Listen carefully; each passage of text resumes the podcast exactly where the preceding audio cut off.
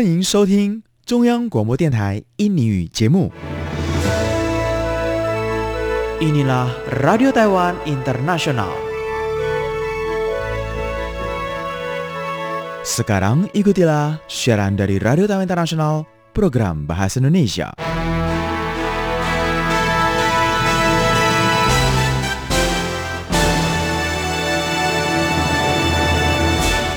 Apa kabar saudara pendengar sekalian? Selamat bertemu dengan saya Aditya Nugraha dari RTI Radio Taiwan Internasional siaran dalam bahasa Indonesia yang akan mengawali acara hari ini Jumat 10 Juni 2022 dengan Warta Berita.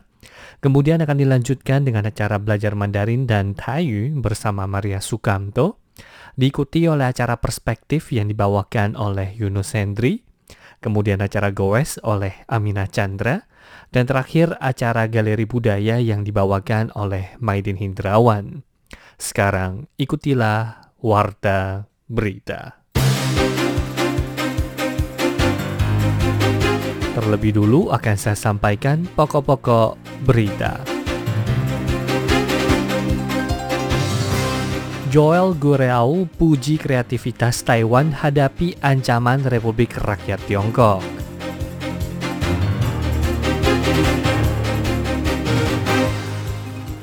Delegasi Slovakia berkunjung ke Kaohsiung.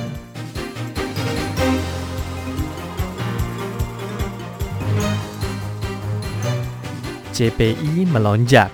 Su Mingchun mengatakan tinjau upah dasar menjaga pekerja.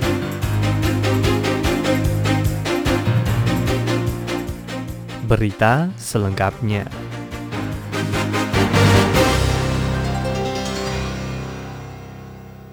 Menteri Luar Negeri Joseph Wu mengundang jamuan makan malam rombongan delegasi Senat Prancis pada tanggal 9 Juni malam.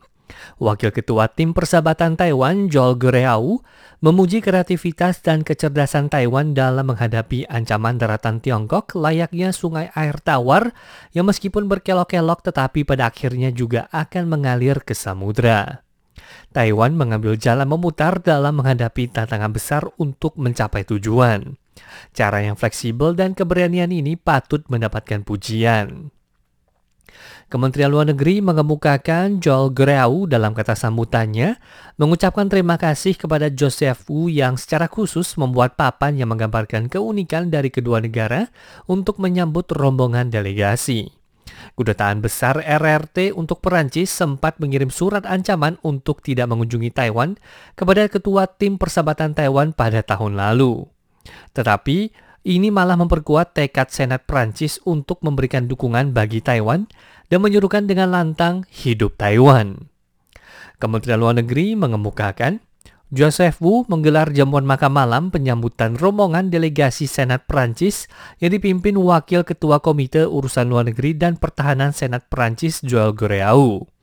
Joseph Wu mengucapkan terima kasih kepada Joel Gureau yang telah menempuh perjalanan puluhan ribu kilometer memimpin rombongan lintas partai datang ke Taiwan. Pada Maret tahun lalu juga bersama Senator Alan Richard mengusung resolusi dukungan partisipasi Taiwan dalam organisasi internasional dan berhasil diloloskan dengan meraih suara banyak. Merupakan resolusi persahabatan Taiwan perdana yang diloloskan dalam parlemen Perancis.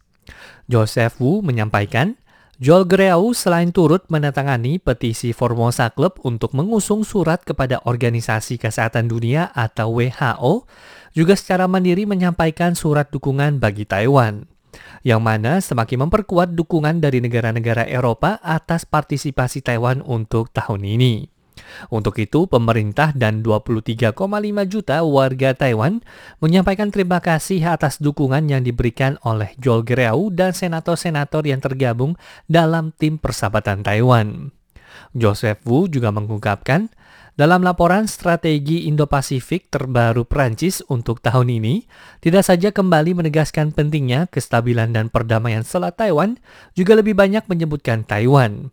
Untuk itu, pada kesempatan ini menyampaikan terima kasih kepada pemerintahan Prancis.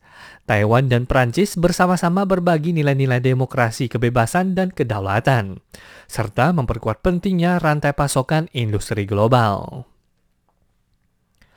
Wali Kota Kaohsiung Chen Chimai menggelar jamuan malam guna menyambut kedatangan delegasi dari Slovakia yang datang ke Kaohsiung pada tanggal 9 Juni kemarin.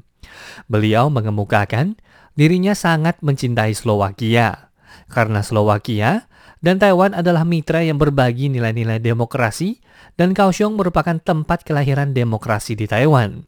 Dapat saling berbagi pengalaman dalam mempromosikan demokrasi.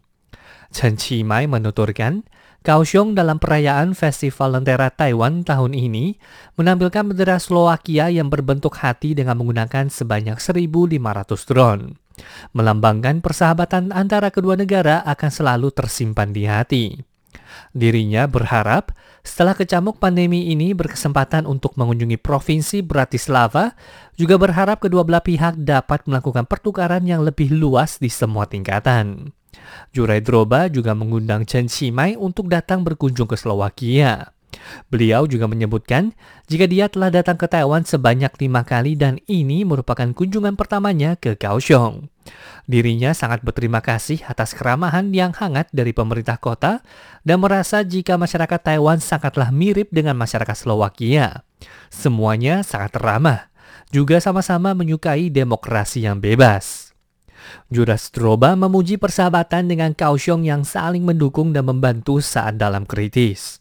Beliau berterima kasih kepada Kaohsiung karena telah menyumbangkan masker yang bertujuan untuk melindungi kehidupan masyarakat Slovakia di saat wabah pandemi di Eropa berajalela. Stroba juga berterima kasih kepada perwakilan Taiwan untuk Slovakia Lin Nanyang dan Universitas Nasional Sun Yat-sen karena telah memfasilitasi pertukaran akademik dan budaya antara kedua tempat dan mempercayai pasti dapat mempererat hubungan antara masyarakat Taiwan dan Slovakia.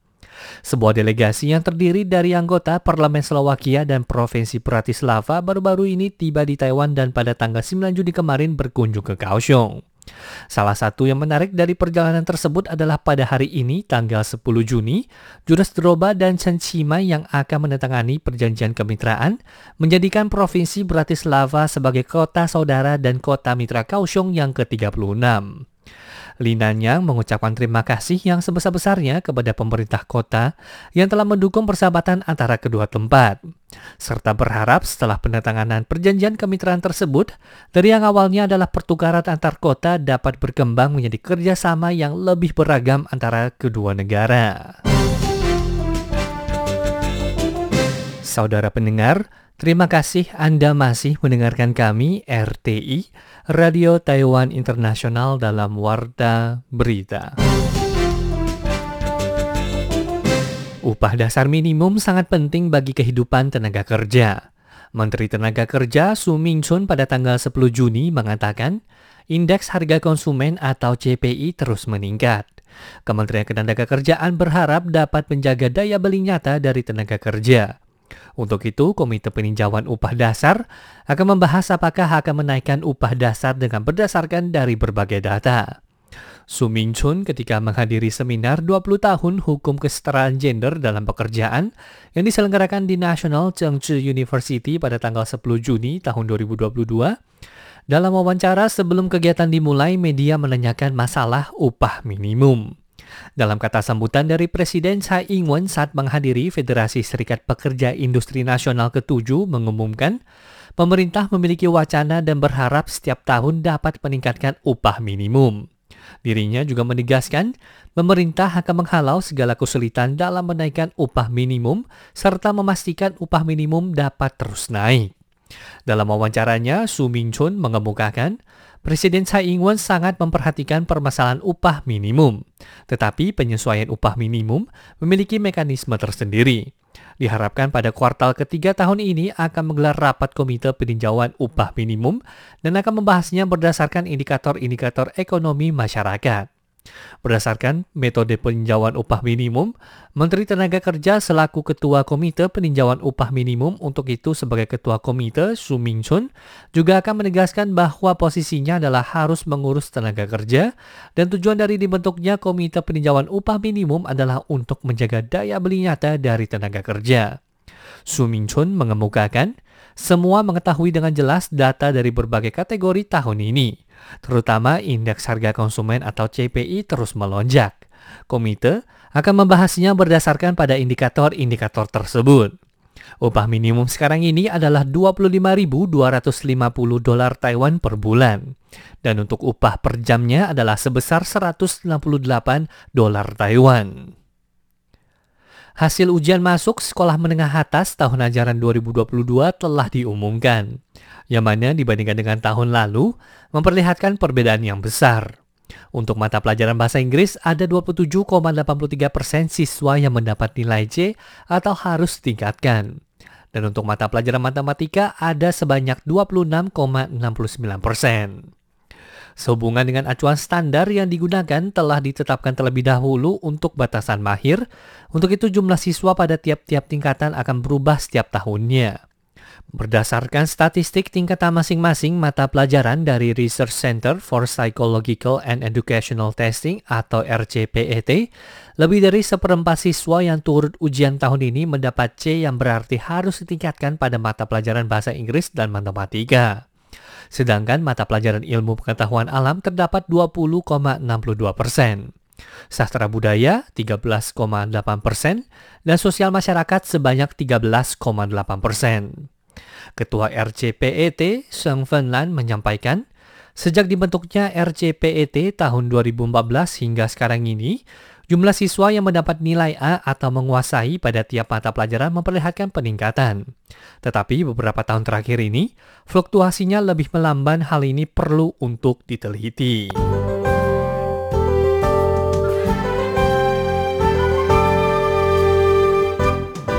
Selanjutnya akan saya sampaikan perkiraan cuaca untuk besok tanggal 11 Juni 2022 berdasarkan perkiraan cuaca dari Biro Klimatologi Sentral Taiwan. Untuk wilayah utara Taiwan, hujan dengan curah hujan 70% dengan suhu 24 sampai 30 derajat Celcius. Wilayah tengah Taiwan, hujan dengan curah hujan 50% dengan suhu 25 sampai 32 derajat Celcius. Wilayah selatan Taiwan, hujan dengan curah hujan 40% dengan suhu 25 sampai 33 derajat Celcius.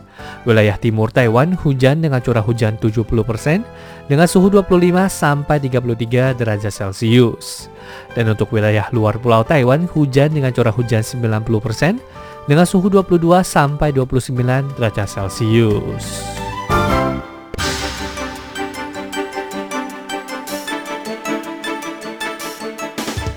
Berikutnya akan saya sampaikan indeks bursa saham Taiwan untuk hari Jumat tanggal 10 Juni 2022. Berada di posisi 16.478,15 poin, menurun 143,19 poin dengan nilai transaksi sekitar 157,8 miliar dolar Taiwan.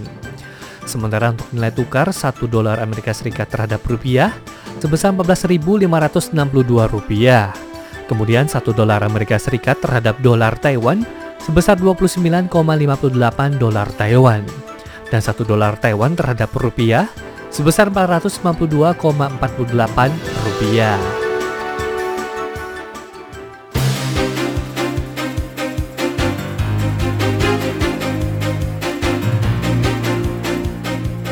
Saudara pendengar sekalian, sekian warta berita dari RTI Radio Taiwan Internasional siaran dalam bahasa Indonesia yang disampaikan oleh Aditya Nugraha.